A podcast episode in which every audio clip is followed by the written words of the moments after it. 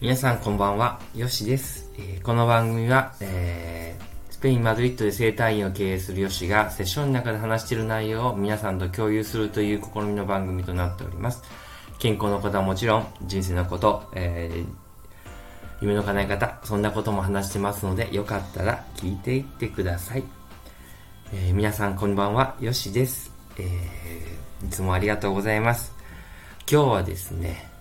マドリッド寒いんです。で、本当に雪が降るぐらいね、って言われてるぐらい寒いんですけれども、えっと、ね、セッションも終えてですね、少しちょっとこう、間が空きましたので、あの、お話しさせていただこうかなと思っております。今日はですね、えっと、まあ、最近患者さんが多く来てるんですけれども、その時に、やっぱり、やっぱり、あれですよね、あの、クリスマスで食べ過ぎたり飲み過ぎたり、そういうことでですね、あの、内臓が疲れてですね、こりになって背中の張りになったりとかって、やっぱりあるんですよね。ですから、あ、そうなの？っていう人もいるんですけども、やっぱり、あの、私たちが食べるとですね、もちろん、その、胃とか腸とかをね、やっぱりこう、負担がかかってですね。で、それでプラスアルファはもっと負担をかけていくわけで。で、それの反射区じゃないですけど、反射という意味でですね、あの、背中を晴らしたりとかするわけなんですけれども、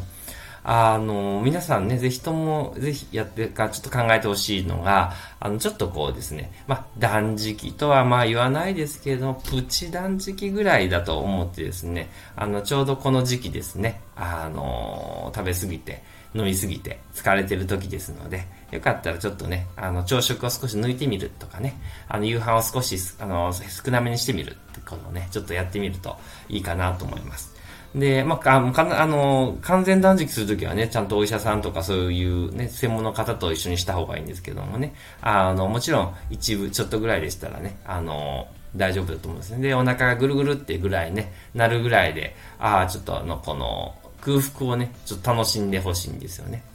で、まあ、空腹になることでの良い点っていう、要するにね、断食をして良い点っていうのはもういろいろあるんですけど、まあ、アトピーが治るとかね、あとは、なんでしょう、あの、妊娠しやすくなったとか、いろんなこう、情報がありますけれども、私的にはですね、一番いいのは、えっと、睡眠の質が良くなるんじゃないかなっていうところですよね。要するに、あの、夕飯とかを少し食べ過ぎないでおくとですね、もちろん胃に負担、腸に負担がかからない状態で、要するに血液がそっちに行かずにですね、あの、むしろ血液をその脳とか、えっ、ー、と、筋肉ですね、あの、疲労回復の方に使えるので、あの、睡眠質が上がるという意味で、私はちょっとこう、断食じゃないですけど、プチのね、断食をお勧めしております。えー、セッションだけでもちろんほぐしたりとか筋肉をほぐすんですけれども、やっぱり、まあ、あのー、一番いいのは、疲れ、疲れたからやっぱ栄養を取るとか、なんか調子悪いと栄養を取るって、もちろん、あの、栄養が全くないのは困りますけれども、少しちょっとこう、胃を休めてあげるっていうことが大事かなと思ってます。もちろん水分をとって、で、もうちょっとお腹空いたらですね、あの、ナッツ類とかね、ピーナッツとかそういうのとか、あの、食べたりしてですね、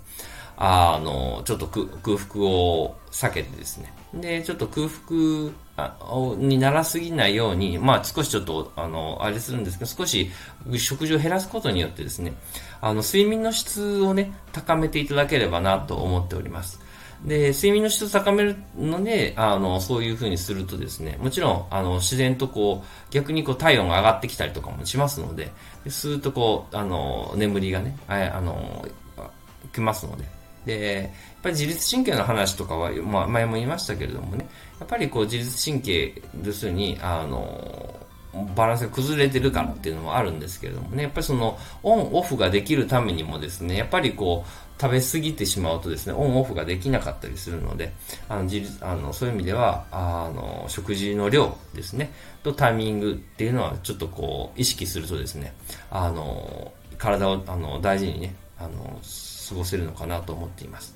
で、基本的には、やっぱり先ほど言いましたけども、あの、朝食を取らずに朝始めるとですね、だった運動とかちょっと軽くしてみたりするとですね、あの、排便とかね、排泄運動が起こりますけれども、それでですね、まずそういうふうに体をの排泄の機能をね、高めるという意味でも、やはりちょっとこう食事の量をね、あの、バランスするとですね、いいと思うんですよね。で、お腹いっぱいのまま寝てしまってですね、もう起きた時もですね、あの、お腹いっぱいで、体がだるいなっていうのはですね、もちろん血液がそっちに行ってない、あの、要するに回復に使われてなかったっていうのもあるんですけれども、その、もっといけないのは、それによって、あの、やっぱり排泄機能がですね、あの、動かないってことなんですよね。要するに長い間、その、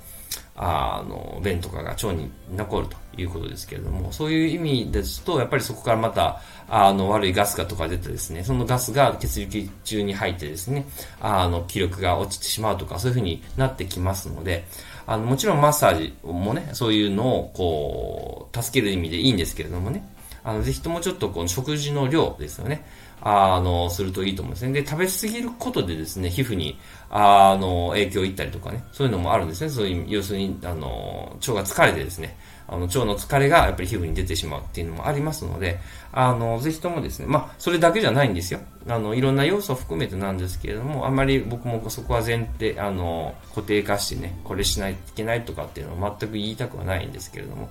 ただ、あの、そういうのもあるんだなってちょっと思っていただいて、人生のね、その、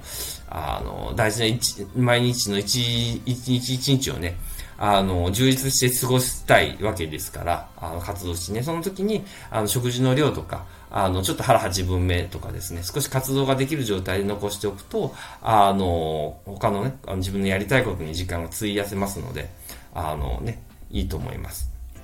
ということで、えっと、今日はですね、食事の量をですね、あの、もう、こう、ちの、あの、クリスマスとかの後ですので、食事の量をですね、ちょっと気をつけて、あの、皆さんとね、あの、素敵な、こう、毎日をね、過ごせれたらなと、いいと思いますので、えっと、話をさせていただきました。えっと、食事の内容ですよね、とかはもっとまた詳しくですね、あの、まとめて、あの、話していこうと思いますので、お待ちください。では今日はこんな感じで終わります。スペインから、アディオース